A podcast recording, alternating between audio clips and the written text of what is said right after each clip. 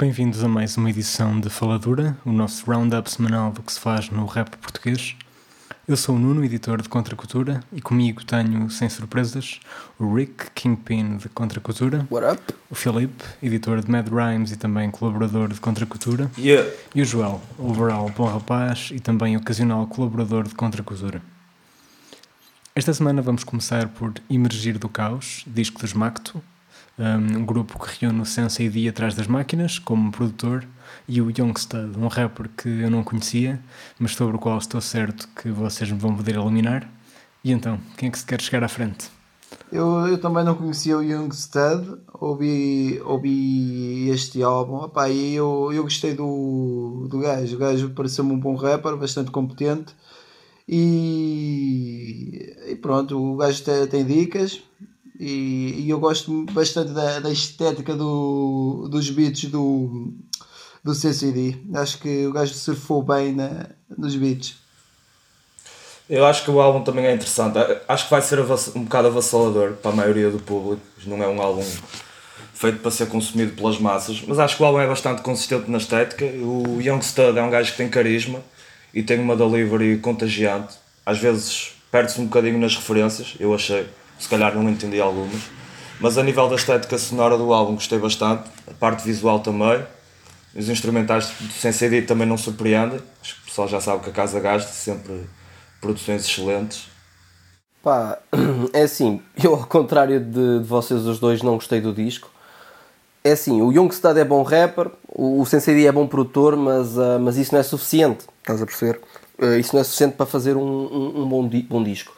E aqui acho que o, o disco peca por, uh, por ir beber demasiadas influências ou, ou voltar a, a trazer coisas que deviam ter ficado fechadas nos anos 2000, coisas como New Metal na, na Spitfire, como uh, o refrão da 21, da 21 gramas, que pá, não, não me parece o tipo de coisa que, que seja justificável fazer em, em 2020. Mesmo yes, na... refrão é, é, bizarro. yeah. Talvez o ponto baixo do disco. E, e mesmo, mesmo o refrão da Burnout, é pá, lembra-me um pouco aquela altura em que o, o autotune era utilizado com um pouco falta de gosto, estás a perceber?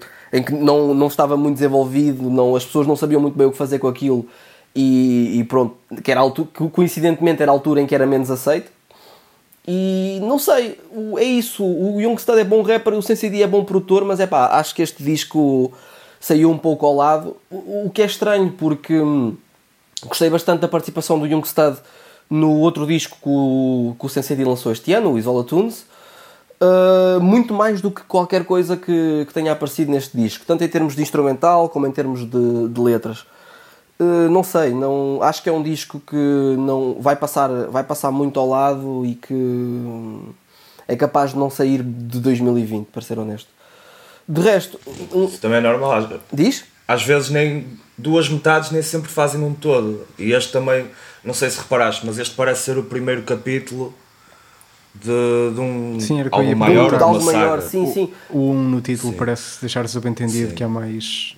Também segue um bocado aquela estética cinematográfica. É, mas atenção, um antes eu, eu continuo a achar que. E pode ser que a fórmula seja refinada ao longo dos anos. Talvez, meu, talvez. É assim, eu de, continuo a dizer, eu acho que o Youngstud é um, um, um bom rapper, uh, tem personalidade diz algumas coisas interessantes, tipo, tem algumas referências interessantes, vai buscar muito à escola de à escola left field de rappers como o Stray, sim. se calhar até certo sim, ponto sim, Nerve e, e, Tilt, mas eu sinto mais Stray ali do que do que Stray, aliás, sinto mais Stray ali do que Nerve ou, ou Tilt, até pela por todas as mais tilt, não?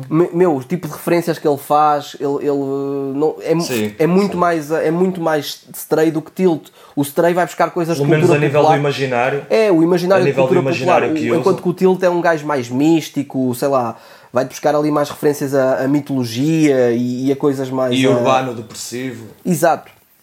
Exato. Hum, por aí acho, acho sempre interessante quando surgem rappers desse tipo em Portugal que é uma é uma cena mais diferente. Dito isto. É uma maior pluralidade de ideias. Exato, exato. Para o rap nacional. Dito, é só vantajoso. Epá, dito isto, não sei se, se este disco foi o, o, o melhor exemplo ou a melhor execução da, das valências de cada um deles. Uh, espero mais, se calhar, para um trabalho futuro. De resto, há uma, um aspecto interessante aqui que também que queria falar. Tínhamos falado em semanas anteriores de, de discos instrumentais, o Nuno até tinha perguntado por, por discos de instrumentais que tenham saído recentemente. Curiosamente, o, o Sensei D tem lançado um por ano nos últimos três. Portanto, É pronto. Uh, Tens o Isola Tunes, tens a compilação, tens o CBHD Tape, não é? Que é aquele com a temática da marijuana. uhum, exato. E esperemos agora que tenhas a versão instrumental deste primeiro disco dos Mate. Vamos ver. De resto, so- sobre o Sensei D, outro aspecto interessante é que, pronto, isto é um bocado off-topic, mas, uh, mas ele produziu um dos beats que eu, que eu mais curti, pelo pelo menos na altura, em Vais falar, 2007. da, vais, falar, vais falar da 5 Mike. Exatamente, Da 5 Mike. exatamente. O, que é Adoro, adoro. o single do Nerve no, no. Não me lembro do nome do disco uh, do, do Sensei D. Era uma música, uma arma, acho eu. Era uma música, uma Yeah. arma, exatamente. Exatamente. Opá, hoje em dia, se calhar, um instrumental pode parecer datado, mas ah, na altura adorei mesmo a forma como ele tratou e cortou o sample da, da Battle of Jericho. Sim, sim, sim. Pareceu-me mesmo muito interessante e bastante criativo. Uh, som esse que está intimamente ligado ao, ao bife do, do Nerve com o Extense. Eu tenho medo do futuro e com razão, pois vou ter cinco mics e só tenho duas mãos. Muito bem. E deixando essa nota de throwback, movemos-nos agora mais para o sul do país. O Real Punch, juntamente com o Subtil, trouxe-nos o tema Quase Lá, produzido por Pete Apotec, eh, que contém ainda com o G.I. Joe uma presença repetida neste podcast e que entra a fazer scratch, um, algo cada vez menos comum no rap, não só português, um, e que é algo que eu vejo sempre com bons olhos. Quem é que tem pensamentos para partilhar? Eu gostei, eu gostei da música, eu acho, acho que está tá um- uma música competente. Eu não, não conheço muito o trabalho do Subtil, sou, sou fã do trabalho do, do Real Punch. Eu gostei da faixa, não acho que seja uma faixa assim digna de nota nos, nos parâmetros da discografia de nenhum dos dois. Acho que acaba por ser mais um lançamento isolado. Mas é competente em tudo o que se propõe e o Subtil continua ao ritmo frenético de edições que ele tem feito, porque ele é capaz de estar a lançar quase dois temas por semana. Já, já conhecias o trabalho da Lanzão? Sim, sim, ele faz, faz parte do artesanato, ele é um, um talento emergente no Algarve. Ok, ok, gotcha. E tem um álbum produzido pelo Prazo, que acho que é 2018, que é o A Queimar. Epá, e ele tem, ele tem uma coisa, ele tem uma consistência impressionante. porque Ele não tem. A discografia dele não é só highlights, mas para um gajo que já tem mais de 50 faixas lançadas nos últimos dois anos, a consistência dele é mesmo fora de série. E este tema gostei bastante. O Real Punch também é bom ver que ele ainda se mantém em forma depois dos tributos terem saído da, da ribalta. G.I. Joe já sabe que a Casa Gasta. E o instrumental também é uma surpresa agradável, porque eu não conhecia o produtor e até gostei bastante. O Re- o Real Punch não lançado alguma coisa recentemente? Ou este é um comeback? Ele não lançou o álbum com o DB, não foi Real Punch e DB, Golden Shower. Foi o Real Punch. Foi o Real Punch. E tu, Rico, não tens nada a dizer? Tipo, é um, como tu disseste, é um som que, que não, não marcará nada Não na é muito discografia. digno de nota. Sim, não marcará nada na discografia de cada um deles. Uh, podia falar aqui um pouco sobre o background do Real Punch, se achares relevante, sei lá. Estamos a falar de um rapper que surgiu muito cedo, meu. Não, yeah, mas diz-nos alguma coisa sobre o, sobre o background dele. Sim, imagina, o, o Real Punch é, é engraçado que ele, ele apareceu muito cedo, ainda na altura do MySpace.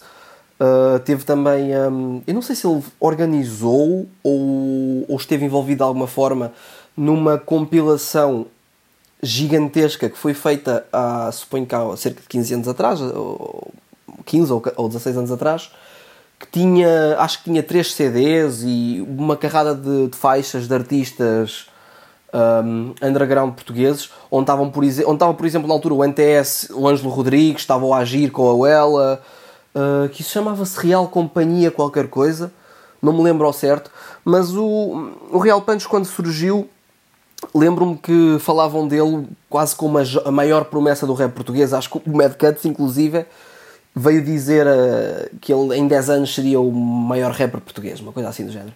Pá, não se verificou, Hum, mas uh, assim, ainda assim tem tido uma carreira relativamente consistente, né? não só com os trabalhos a solo dele, mas sobretudo com, com o Tributo. Acho que ninguém, uh, ninguém aqui questiona que terá sido o, o ponto mais alto da, da carreira do Real Punch até agora, até à data. E não sei, de resto, Para mim, o Real Punch veio com, aquela gera, com a geração que para mim é mais talentosa do, do rap português. Ali nos finais de, da primeira década de 2000 foi uhum. quando ele começou a, a vingar mais. E, e agora recentemente, uh, recentemente não, já tem O Real Punch até foi dos primeiros rappers dessa geração a, a, ganhar alguma, alguma visibilidade, porque ele, ele é dessa yeah. geração mesmo. Mas, uh, mas ele apareceu yeah. uns anos antes até, acho que apareceu antes de se falar de Nerve, por exemplo. Pois é, é possível. Mas aí eu ia falar há, há, uns anos, quando, quando ele apareceu na, na Knockout, e o gajo fez um, um brilharete em frente ao povo Opa, eu, eu achei mesmo fixe porque sim, sim. Toda, toda a gente sabia que o Real Punch é, era fixe e tinha dicas, mas a, a presença dele pá, é o que distingue os é. rappers dos, dos não rappers. É chegar ali, eh, dizer, dizer as dicas, estar com uma presença do caraças e, e se calhar. Exatamente. Yeah, yeah, yeah. E se calhar nem era o gajo que tinha as melhores punchlines, quer dizer, em relação ao povo. Isso chama-se carisma. Era, mas, se calhar, exatamente. Pá, e o gajo chegou ali e marcou a presença dele e pronto. Pá, é engraçado isto, estavas a dizer isso. Pensando em muito pessoal dessa geração, eles apareceram todos muito novos e com uma maturidade artística impressionante. Tanto que alguns deles ainda são relevantes hoje em dia. São, são, claro, é. Mas é uma pena não ter havido um, um mercado para absorver esse talento todo. Tipo, há bocado, antes de começarmos a gravar, estamos a falar do Tilt e da, da tua Ficar Velho em que ele diz tipo, já tenho 18, credo. Estou a ficar velho, bate como whisky na track, estou a ficar velho. Já tenho 18, credo, estou a ficar velho, bate como whisky na track, estou a ficar velho. Mano, quantos, quantos rappers de, quantos rappers adolescentes é que há a escrever assim hoje? Tens o instinto? Não. Não tens. Não, não tens. O, imagina, um o, o Extinto. Eu gosto do Extinto, mas. O Extinto é mais é velho. Ele, ele, é, ele diria que é mais velho. Ah, o, yeah, o Extinto já deve ter mais que 18 anos. O Extinto é capaz de ter pai 21, 22. E mesmo assim. Adolescentes tipo, não tens? O, o Extinto epá, é um bom rapper, claro, mas uh, não, é, não é um tilt com 18 anos. Não é mesmo. Ninguém é um tilt, mano. Quem te diz tilt, quem te diz tilt diz todos os rappers dessa geração. Estou a falar do tilt como um exemplo, porque é isso, é uma, é uma questão geracional, eram muitos tipos daquelas idades, só, só a 1 tinha uns quantos, a escrever com um grau de maturidade um bocado inédito. E também foi da. Se calhar também foi das. Talvez a última geração a ser influenciada maioritariamente por Rap Tuga. Não. Essa então, geração não era essa geração não era influenciada por rap tuga isso posso -te, isso posso te garantir. Não isso é, é verdade é verdade yeah. a geração uh... de Tilt Blasf isso é, é, é, é, o contrário. Isso é capaz de ter sido a última grande geração a ser influenciada por, uh, por rap americano. Se bem que os miúdos hoje em dia também os são muito influenciados muito rap americano. sim sim mas de uma forma diferente.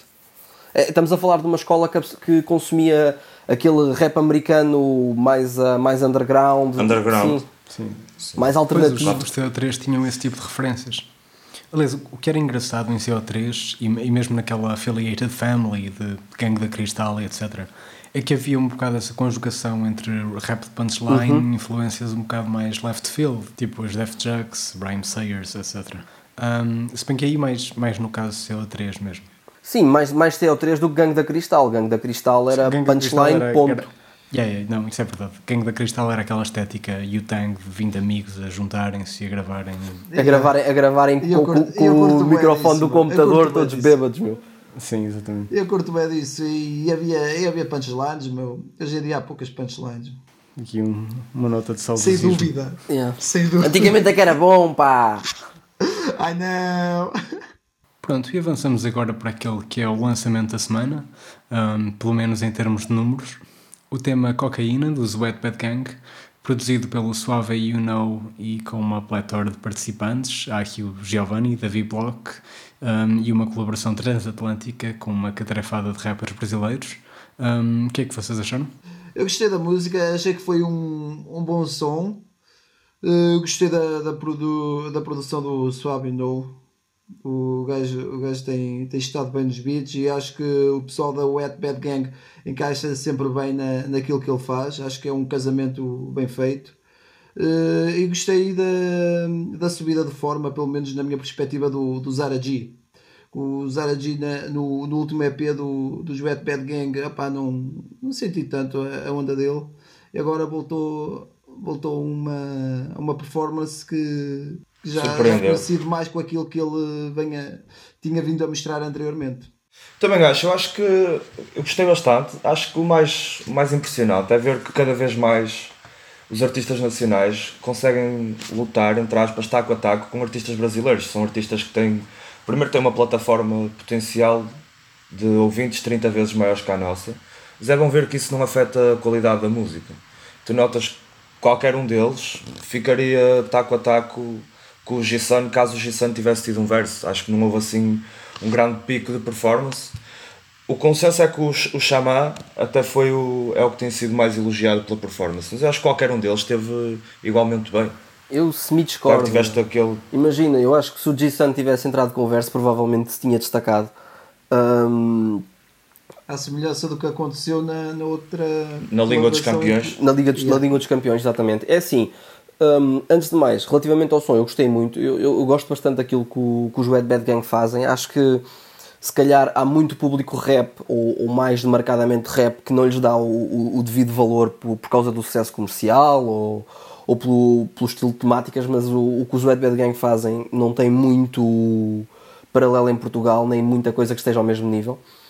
De resto, eu habitual, eh, eh, sabes que tradicionalmente, eu há uns anos atrás achava que que o rap português era, hum, era mais evoluído que o brasileiro, pelo menos em, em termos técnicos, em termos musicais, porque muitas vezes no Brasil, para manter aquela realness e aquela crueza de bairro, estás a perceber, uh, os artistas acabavam por dar menos atenção a aspectos técnicos e até mesmo a aspectos de gestão, em, muito embora o mercado fosse muito maior, e obviamente que isso acabava por, por depois afetar números, mas uh, no que toca à música per se, não sinto que os brasileiros, que o rap no Brasil estivesse ao nível daquilo que se fazia há uns anos atrás em Portugal. No entanto, hoje acho exatamente o oposto. Um, hoje acho que o rap brasileiro se conseguiu libertar da, um pouco daquela, daquelas grilhetas que tinha em, em termos de estilo. Já há muito mais variedade, muito maior liberdade e isso está-se a refletir na, na música. E uh, hoje em dia sinto que o rap português tem, tem que olhar muito para o Brasil e acho que há muita coisa que se pode aprender e se pode retirar do que se está a fazer lá. Uh, este caso em específico não sei se é, se é assim, porque sinto mesmo que, que os Red Bad Gang já estão a um nível uh, diferente, do, a outro patamar daquilo que se está a fazer em Portugal. De resto, este som sinto que vai ser um ponto de viragem para os Red Bad Gang e para o rap em Portugal porque saiu há dois, há dois dias, algo assim, e já leva Sim, eu, mais de um milhão. Já leva mais, mais de um, milhão. milhão. de reproduções. E é assim. Pode uh, ser o primeiro pé na porta no mercado lusófono de rap. Completamente, porque é eles são, eles são gigantes em Portugal, mas isto é outro patamar já, é outra coisa. E uh, não é a primeira vez que o, que o, rap português faz, uh, faz parcerias com o rap brasileiro na tentativa de abrir o mercado. E é assim, lembro-me recentemente. Mas é a primeira vez é a primeira vez, neste caso de Cypher, e posso ir entre aspas, que a iniciativa parte de lá. Sim, já, já sim. Tiveste, o caso, tiveste o caso do Peruca com, uh, com o Zoom Kill, que não sei bem se a iniciativa partiu do Peruca, se partiu do Zoom Kill ou se partiu Não, mas não da, foi. Estou a falar neste formato de, neste formato de posse cut, de colaboração de editores, não sei o quê, porque a Língua dos Campeões foi entre o Laboratório Fantasma e a um, Faded. Uhum. Né? E o convite foi feito até foi incluído na, na questão do Somali e não sei o que, não sei o que mais. É bom ver que, tanto, porque sempre houve interesse em rap brasileiro, em consumir rap brasileiro em Portugal. Uhum. A chave para quebrar essa porta está em conseguir conquistar o interesse brasileiro no rap português. Exatamente. E acho que isto pode ser um excelente ponto de viragem nesse aspecto. Exatamente. E Mesmo assim, assim o, o, interesse português em rap brasileiro era muitas vezes superficial, não se além de nomes mais conhecidos, os Racionais, Marcelo D2, Gabriel Pensador. Sim, sim, sim, sim. Mas isso Mas hoje em dia tens vários conceitos de rap brasileiro que funcionam, sim, meu. Também com a, com a democratização dos meios e até com muito mais imigração brasileira para Portugal, acaba por chegar cá. Não só porque imagina, aqui atrasado que atrasado estava a ler uma entrevista de um, um, artista de trap brasileiro em que ele disse que fazia questão de vir tocar a Portugal porque ele tem o, o sonho de tocar cá na Europa, de fazer uma digressão europeia e que Portugal é o ponto de entrada para ele. Cada vez mais se consome, principalmente agora que a questão da, da língua começa a ser um bocadinho posta de lado no consumo de música. Notas cada vez mais as pessoas consomem música, não da sua língua nativa ou das músicas que ou das línguas que conhecem o, o reggaeton e a, música e a música feita em espanhol está a ter um boom enorme nos últimos anos e pode ser que a próxima seja a música lusófona. Nada a Eu- ver. eu acredito E mesmo nisso. Isto pode Eu ser um acredito- sinal dos tempos.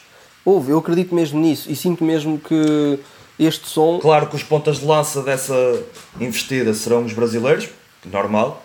Claro, porque Não há, não há motivo nenhum para o qual Portugal, não- Portugal, Angola, Cabo Verde não possam beneficiar disso. É engraçado, Rick, porque tu, tu usaste a expressão outro patamar, que ficou associado a uma, a uma conferência de imprensa do Bruno Henrique, o jogador do Flamengo, e que o, o Djonga imortalizou numa música do último disco. Um, eu lembrei-me disso porque o Djonga é provavelmente o meu rapper favorito dessa reemergência do rap brasileiro. Acho que ele encapsula bem a herança do que é o rap brasileiro, mas livre dessas, dessas grilhetas de, de que tu falavas. Um, ele até tem um, um verso em que diz tipo: ah, Vem dizer para eu fazer rap consciente, não ouve nem pai nem mãe, vai ouvir conselho meu. É. Um, e é esse, esse desempoeiramento, mas ao mesmo tempo é um tipo que tem um claro compromisso político e que se tornou a figura de proa do rap brasileiro. Um, e tu na, na semana passada falavas aqui de como o rap português estava carente de uma, de uma figura assim, um, que se calhar há 10 anos teria o Valete. E o, o Jonga tem se tornado essa figura no Brasil. O que eu vos ia perguntar é quem é que vocês acham que são os rostos desse renascimento do rap brasileiro? É um bocado difícil porque tu notas o Brasil como, pronto, em qualquer lado, mas no Brasil acaba por ser um bocado um caso curioso. Tu tens a vertente musical mais moderna, tens, eh, tu tens uma tu tens uma linha de música rap brasileira que já é mais conforme o trap, Sim. também começam a surgir eh, aqueles toquezinhos de grime que se calhar daqui a um ano vão se manifestar mais e depois tens o pessoal dessa onda Drill até. Drill também, sim, até mais drill do que grime. E depois tens essa onda de Djonga, tens o Coruja, tens o Baco, que são artistas que conseguem se mover nos dois campos. E eu acho que uma das cenas mais importantes para este boom de rap no Brasil está a acontecer é uma cena que eles têm há muito tempo e que Portugal ainda não tem como devia, que é a legitimação do rap nos média mais conservadores. Tu tens rappers a dar entrevistas, a fazer capa de jornal do Folha de São Paulo, tu tens rappers a serem a receberem mini documentários da Vice ou da Noisy, que em Portugal tu ainda não tens. Tens aqui e ali, tens o Plutónio na Forbes, não sei quem tens, mas raramente tens O artistas no telejornal. Sim, uma coisa tão simples como estás a- GQ nunca fez, a GQ nunca fez capa com um rapper português. Essa, essa legitimização é importantíssima porque, primeiro, acima de tudo, estás a levar um estilo musical que já tem décadas, estás a finalmente levá-lo ao patamar de seriedade que ele merece, que já tem dentro dele próprio, porque toda a gente que ouve rap com dedicação leva o hip hop a sério, sabe que o hip hop é capaz, mas tu em Portugal notas muito que não há credibilidade do rap, começa a haver agora mais um bocado, mas ainda não há credibilidade do rap fora dos seus próprios parâmetros É verdade. fora das suas próprias fronteiras. Porquê é que tu não tiveste, porquê é que não tiveste o Tequila ou outros artistas negros a discutir a questão do racismo no telejornal? Porquê é que foi lá o Ventura? Porque não ir lá o Tequila? Porque não ir lá um artista Sim, sim, que sim, é sim. vocal sobre a causa há décadas? Até um valete. Enquanto que no Brasil, no Brasil tens. Tu tens os racionais, são estudados no, no programa educativo Uhum. no Brasil. O rap lá é levado a sério pelos cânones mais altos da sociedade. E aqui não. Acho Aqui que é a maior. ainda não, ó Filipe, mas tam- eu sinto que o- Ainda o não, rap ainda português não. ainda está num processo de ascensão. E, hum, e, e vai ser muito importante para esse desenvolvimento abrir o mercado e abrir o mercado transatlântico. Uma coisa, o rap, o rap espanhol, por exemplo, já está nesse ponto que tu, que tu falas e sempre esteve mais avançado em termos de estrutura. Porquê? Porque os artistas têm acesso ao mercado da América Central e da América do Sul, estás a perceber? É assim, claro que, que Espanha é o centro cultural da, da língua espanhola e Portugal não é o centro cultural da língua portuguesa. Mas hum, este, este tipo de, de som vem legitimar esta, esta relação e vem desenvolver a indústria, não é? Hum, vai trazer dinheiro, vai trazer capacidade e vai trazer eh, Claro. visibilidade aos artistas portugueses. E depois há outra, há outra, há outra coisa que é: acho que Portugal não tem ninguém, mas é que ninguém melhor do que o G-Sun para ser a bandeira. Sem dúvida.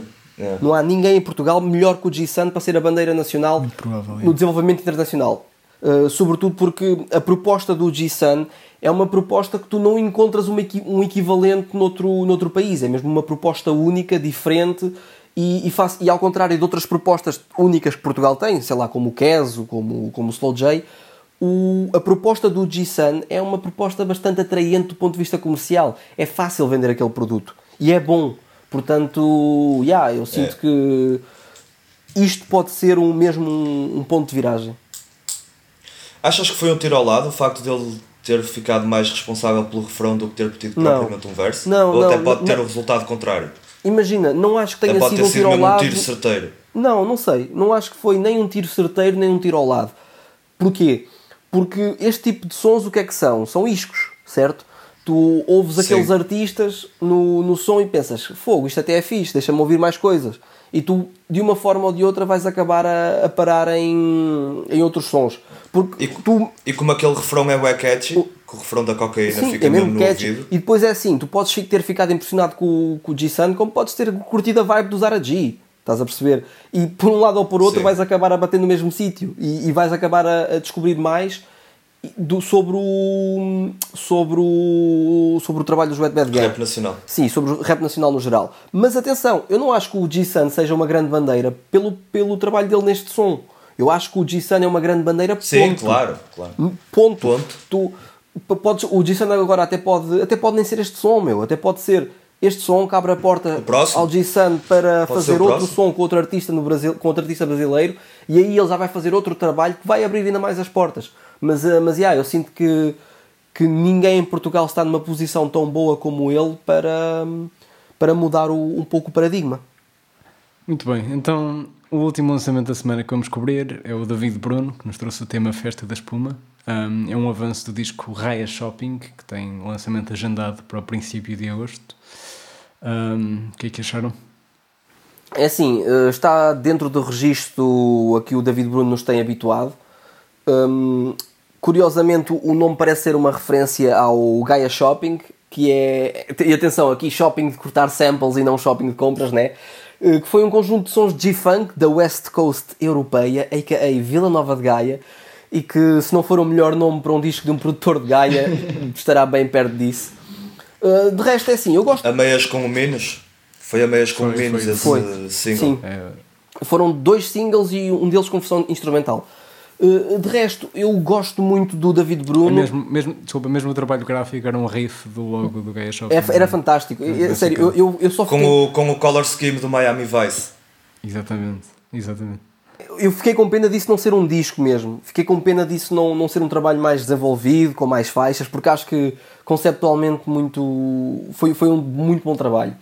E é assim, de resto é por isso mesmo que eu gosto do, do David Bruno, pelo trabalho conceptual, pelas referências que faz, pelo universo que criou, ou neste caso pelo uni- universo pelo qual se inspirou, até mais do que pela produção propriamente dita. E e é assim, nenhum de nós é de Gaia, mas ah, três de nós somos de bem perto e na, na prática acaba por ser quase a mesma coisa, né? porque penso que conseguimos todos reconhecer o, o lifestyle retratado na música de David Bruno e o imaginário à volta dela e, assim, mais ou menos convivemos todos de perto com, com isso. Hum, É universal. O, o Portugal Xunga, que ele vai buscar inspiração, é, acaba por ser universal. Sim, mas é assim, há algumas referências ali Em que são, que são particularmente, que são particularmente regionais e, e nós, como se- sendo de, geograficamente perto de Gaia, acho que é mais simples reconhecer. Epá, de resto que é assim, eu não- obviamente que não vivi nem festas da espuma, eh, nem Elder Rei do Kudur na discoteca, ainda ouvi Nunca ser- foste festa da espuma. Nunca fui a nenhuma festa da espuma. Mas ouvi CDs do, com clássicos do Fênix, homem. Ainda apanhei CDs do, da lenda angolana e a circular, meu. Uh, mas não tive o, o prazer de viver uh, esses clássicos, esses sons bem quentes num- numa sessão de clubbing. Epá, mas que alguém em 2020 se lembre de mencionar isso parece-me fantástico, meu. E só mostra como alguns aspectos mais estranhos da, da cultura popular de cada geração acabam por, eh, por poder ser revisi- revisitados tipo décadas depois e tornarem-se chave no processo criativo de algum artista.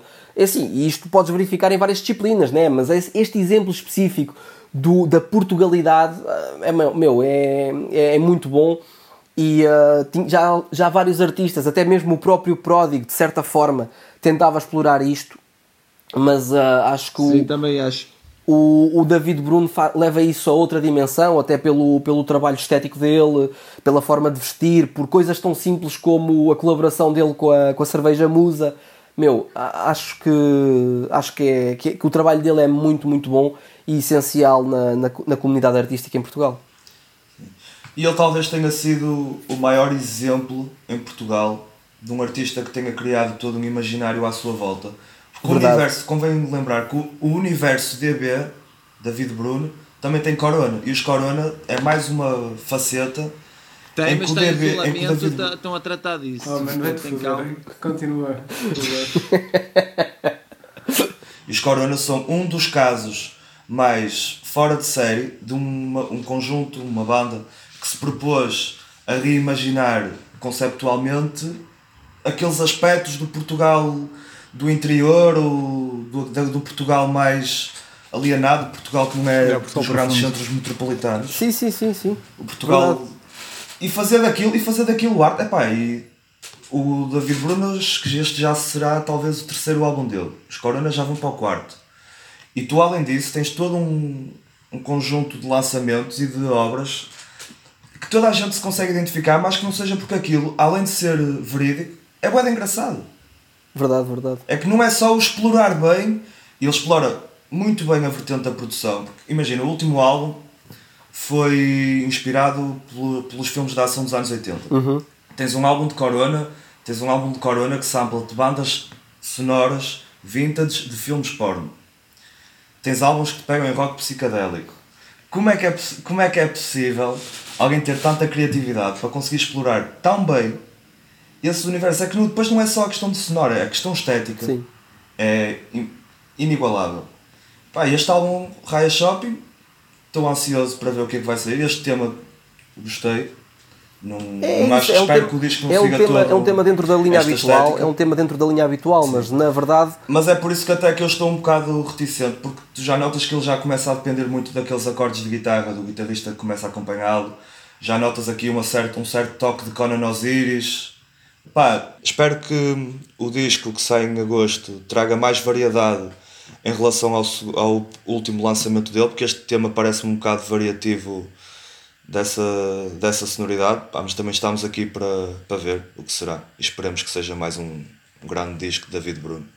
Muito bem, avançamos então agora para o penúltimo tema da semana e saindo dos lançamentos, aproveitamos o David Bruno para fazer esta segue, um, porque ele é um dos nomes, talvez o único nome de hip hop nacional presente no cartaz do Primavera Sound. O festival foi, como sabemos, cancelado por este ano e adiado para 2021. E esta semana tivemos direito ao line-up completo, que inclui nomes como Tyler, Whirl, um, Doja Cat, a Little Sims, um, e queria saber o que é que vocês acharam. Uh, o cartaz acaba por ser um bocadinho uma versão algo mais simplificada do, do cartaz do ano passado, que faz todo sentido, porque agora eu imagino o pesadelo de logística que tenha sido depois de teres tido um festival inteiro cancelado, tentares manter um alinhamento mais ou menos consistente com o do ano passado. No que é relativo ao rap, acaba apenas por perder dois nomes, a Little Sims e o Sampa the Great. Não, um, a Little Sims está lá, só sei a Sampa the Great. yeah. Yeah. Os Headliners mantém-se. O Tyler da Creator, acho que já é a segunda vez que toca no Primavera Sound, se não me engano. Em 2017, portanto também, ou 2018. Ah, nacional, temos o Chico da Tina, temos o David Bruno.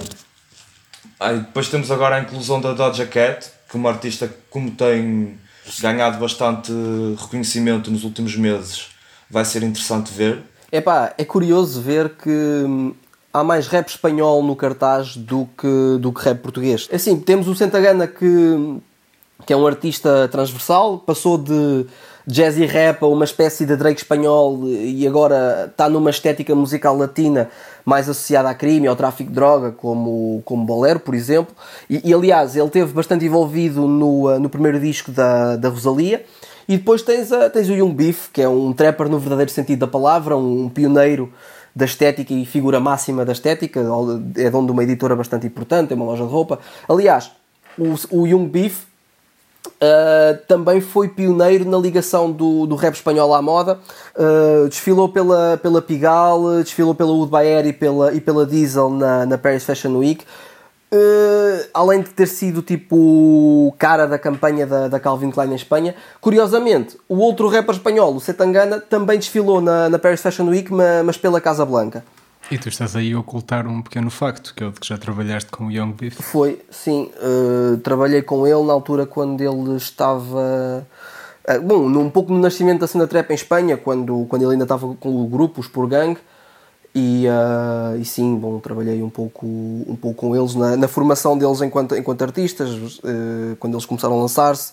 Também trabalhei com merch, também um pouco deles e pronto. De resto, Mas é estranho não haver, não haver mais nomes nacionais, porque estás a falar de um festival que ainda o ano passado, nos, nos últimos anos, teve Sim, é o Halloween, Este teve o Prof foi- Jam. Foi atípico, yeah. Sim, Foi um bocado tipo, espero que não seja uma tendência. Ah, Porque realmente é estranho e é, e é completamente contraproducente, porque cada vez mais os, uma boa fatia do público dos festivais nacionais vai por números de rap, por números de rap nacionais. sim, e, e é assim. Já tens finalmente, finalmente, tens Concerto artistas nacionais. No ano passado foi. E tu Não cada não é vez mais isso, e finalmente tens artistas nacionais a ser headliners de, de Não é só festivais. isso, imagina, o Primavera Sound no passado foi, eh, foi importantíssimo na, na internacionalização de bandas portuguesas. Ocorre-me assim o, de exemplo Linda Martini ou Paus. Epá, eh, penso mesmo que, que esse palco internacional poderia ser dado a rappers portugueses, estás a perceber? Hum, porque nem que fosse só para estar no, no cartaz nacional, mas de resto, esse intercâmbio, trazer rappers espanhóis aqui, epá, também poderiam levar rappers portugueses a Espanha, ao cartaz de Barcelona, que até vai ter, por exemplo, o PNL, os, os artistas franceses. Não faz sentido nenhum não teres um maior volume de artistas nacionais num festival no Porto, feito em Portugal, quando o Rolling Loud, que vem dos Estados Unidos para Portugal, tem um maior número de artistas nacionais. Tens dois artistas nacionais de rap num festival com quase 30 nomes. Um festival que tem como headliners, dos três dias, dois desses headliners são artistas de rap. Pá, e um desses dois nomes é o Chico da Tina, o que eu acho que é cuspir na cara de quem faz música em vez de humor de universitário. N- nada pessoal contra ele, mas eu tenho de dizer isto. Eu acho que aquela ironia preguiçosa permite-lhe distanciar-se da mesma estética que lhe está a encher os bolsos. Ahm, ao e ao mesmo tempo dá-lhe uma camada de respeitabilidade que não é concedida a quem faz aquele tipo de música de forma sincera. Pá, qual, qual é que é a justificação para ele estar naquele cartaz em vez de um Sibin Purp? Um, eu, eu vejo isto como um culture vulture a ser, a ser elevado e logo numa altura em que se discutem questões sobre apropriação. Aliás, o, o exemplo mais claro disto é uma música dele que é Friken. Um, ele, ele provavelmente negaria isto, mas vocês vão ler os comentários no vídeo do som e vejam como todos os putos interpretaram aquilo como uma sátira de rap crioulo e de Julinho especificamente. E a, e a única punchline é hehe, rap crioulo, dizem merdas que eu não percebo. Pá, essa merda é o equivalente 2020 do, do Francisco Menezes a rimar com o sotaque angolano no Levanta-te e ou do Ricardo Aruz Pereira em Blackface.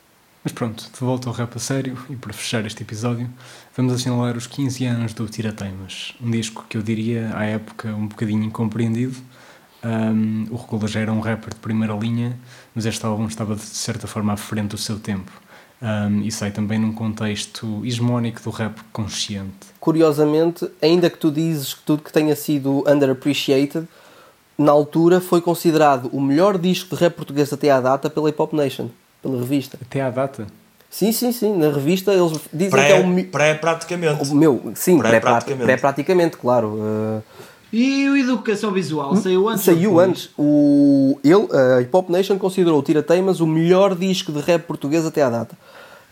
Sempre que isto é antes da educação visual e de praticamente. Não, é antes do serviço público, não é antes do, quer dizer, mesmo antes do serviço Do público. serviço público, do serviço público, sim. Sim. O Educação serviço Visual é de que 2002 ou 2003, não tenho a certeza. É assim, hum, foi incompreendido mais ou menos. O Regula era um, era um rapper de primeira linha, tipo, na altura, embora hoje as pessoas digam que que- querem o Regula de antigamente, já na altura o Regula era alvo de críticas pela, pelas suas temáticas menos, ah, vá, menos politicamente conscientes, que ele até se viu obrigado a, fazer por várias vezes comentários em, em sons, a explicar porque é que ele não falava de política ou não falava de, de questões sociais. Mas, ah, mas sim, um disco bastante, bastante interessante para a época. Não sei se, se envelheceu tão bem, por exemplo, como, hum, como o que veio depois, a, a Cara Davis, que para mim já é um disco onde ele aparece ao nível de- dos dias de hoje, ainda que o Tirateimas tenha sido claramente a pedra basilar que, onde assentou o sucesso futuro do Regula. Não foi, não foi o, o Primeira Jornada com toda a certeza, foi mesmo o, o Tirateimas. Primeira jornada é um exemplo de um disco que envelheceu bastante mal. Sim, O Tirateimas ainda está a meio termo, apesar de que é um, notas que é um disco que está bastante desatualizado, até porque tens lá referências e tens lá linhas que hoje em dia seriam bastante polémicas. Tens lá algum conteúdo bastante machista, como já tinhas na primeira jornada, mas não deixa de ser um marco impressionante de longevidade de um artista que ainda hoje consegue estar Na na da linha onda. da frente do, do que se faz de novo e de refrescante. Uhum. E acho que é, é um ponto bastante digno de nota.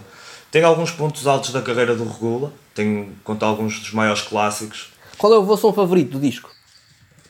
Eu ia perguntar isso, Hum. porque há vários que foram clássicos.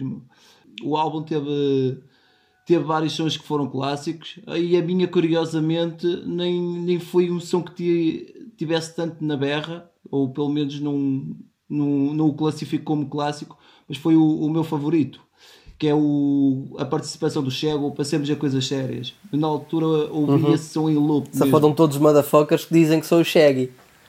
Eu acho que este talvez seja um dos álbuns de rap nacional com maior quantidade de clássicos em relação ao, ao número de faixas. Isto tem 14 faixas. Eu estou a ver aqui pelo menos 5 ou 6 clássicos. Olha que tens que comparar com praticamente. E mesmo até com Educação Sim. Visual. O Educação Visual também tem um rácio de faixas clássicas fantástico. Sim. Mas este, este é um disco, um dos discos dessa linha. Não, um dos, definitivamente, definitivamente. talvez um dos 10 grandes, havendo uma lista mais ou menos consensual de 10 grandes discos de rap nacional. 10 grandes um dos, clássicos. um dos, pelo menos 10 grandes clássicos, pelo menos um deles seria do Regula. E talvez até seja este, ou uma das mixtapes. Pá, olha, eu sou o que mais gosto, acho que vou ser um bocadinho convencional, mas é o É Lá na Zona. Acho que é um dos hum, hinos do rap feito em Portugal. Acho que não, é completamente incontornável. Pá, eu vou para o Dicas, meu. O meu som favorito é de longe o Dicas. Tipo, não só pela participação do Sam da Kid e pela química que eles sempre demonstraram ter um com o outro. Acho que esse som, nesse disco, é um vislumbre daquilo que, que depois veio, veio-se a confirmar ser o talento Regula. Ele está claramente acima, uns pontos acima de outros temas do, do disco, no que toca a flow, a multis e a. sei lá, a- aquela ginga que ele tem, né? aquele carisma natural que ele tem. E depois outro aspecto que é o beat, porque o Regula sempre teve um à vontade do caraças, meu, em beats de. Desses, nesses beats cheios de swing. Yeah, eu ia escolher o mesmo também, antecipaste, porque, porque é isso, é o início da química natural entre o, entre o Sam e o Regula, é o vislumbre do Regula, do que viria a ser o Regula, o carisma natural dele também veio ao de cima num, num beat mais swingado, yeah, é isso. E o Regula talvez seja dos artistas nacionais que mais variedade de beats tem na discografia dele. E é muito difícil de encontrares um ponto baixo do Regula.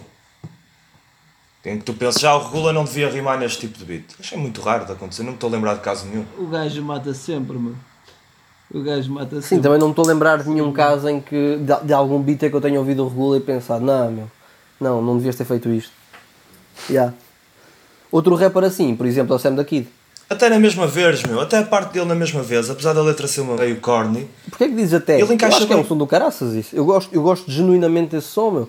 Eu, eu se fosse a pegar Eu também, mano, som, mas a letra- a letra é corno, estranho, mano. se for a pegar de algum som mais estranho do Regula, penso, por exemplo, na, na participação dele em White Eye. não, não, não, não, não. A participação dele em White Way é excelente. É excelente, claro que é excelente, mas é o beat mais estranho que eu Não, me mas lembro. é, são todas. É o beat mais estranho que eu me lembro de ouvir o Regula a usar, estás a perceber? Só para a reflexão e muitos não me dão atenção. Eles dizem que o meu contexto não fala de intervenção, politicamente incompleto. E eu não falo disso, eu reconheço, mas não confundas burrice com desinteresse. Pronto, e então para encerrarmos este episódio faltam as nossas recomendações semanais. Quem é que se chega à frente? Eu para esta semana quero recomendar eh, o Crónica, Crónicas de Giz do Marcos Best. Foi um grande álbum que saiu já há uns aninhos e que eu gosto de recordar de vez em quando. Eu vou recomendar o Damn, o terceiro álbum por uma major do Kendrick, um dos discos mais bem sucedidos da história. Aproveitei porque acho que celebrou, celebrou um accomplishment qualquer este, esta semana e eu aproveitei para, para reouvir. Mantém-se atual. Não é o meu disco favorito do Kendrick, mas é um disco que conseguiu ser fora de série em tudo aquilo que se propôs Qual e é os resultados estão à Kendrick vista. É o, é o Butterfly.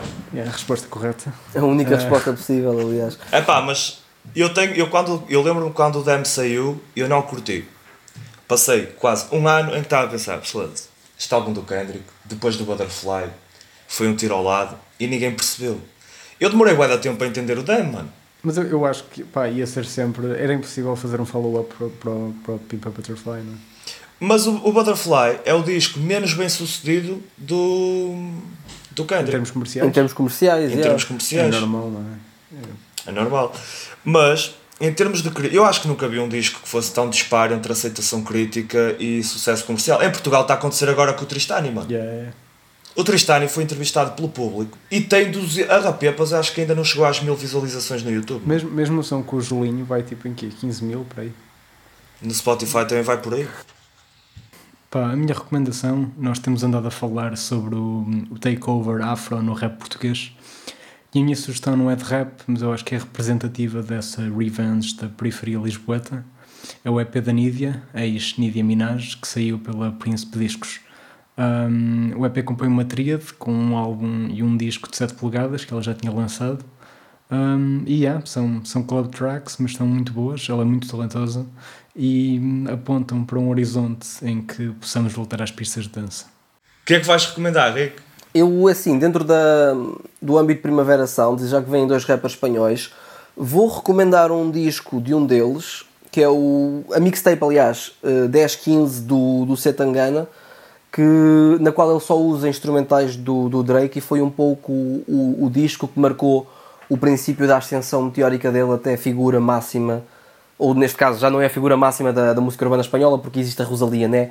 mas para Silver Medalist da, da cultura urbana espanhola, ou da música urbana espanhola. Muito bem, amigos, por este episódio é tudo. Já sabem, sigam Contra Cultura, sigam Mad Rhymes e subscrevam Faladura no Spotify. Até para a semana.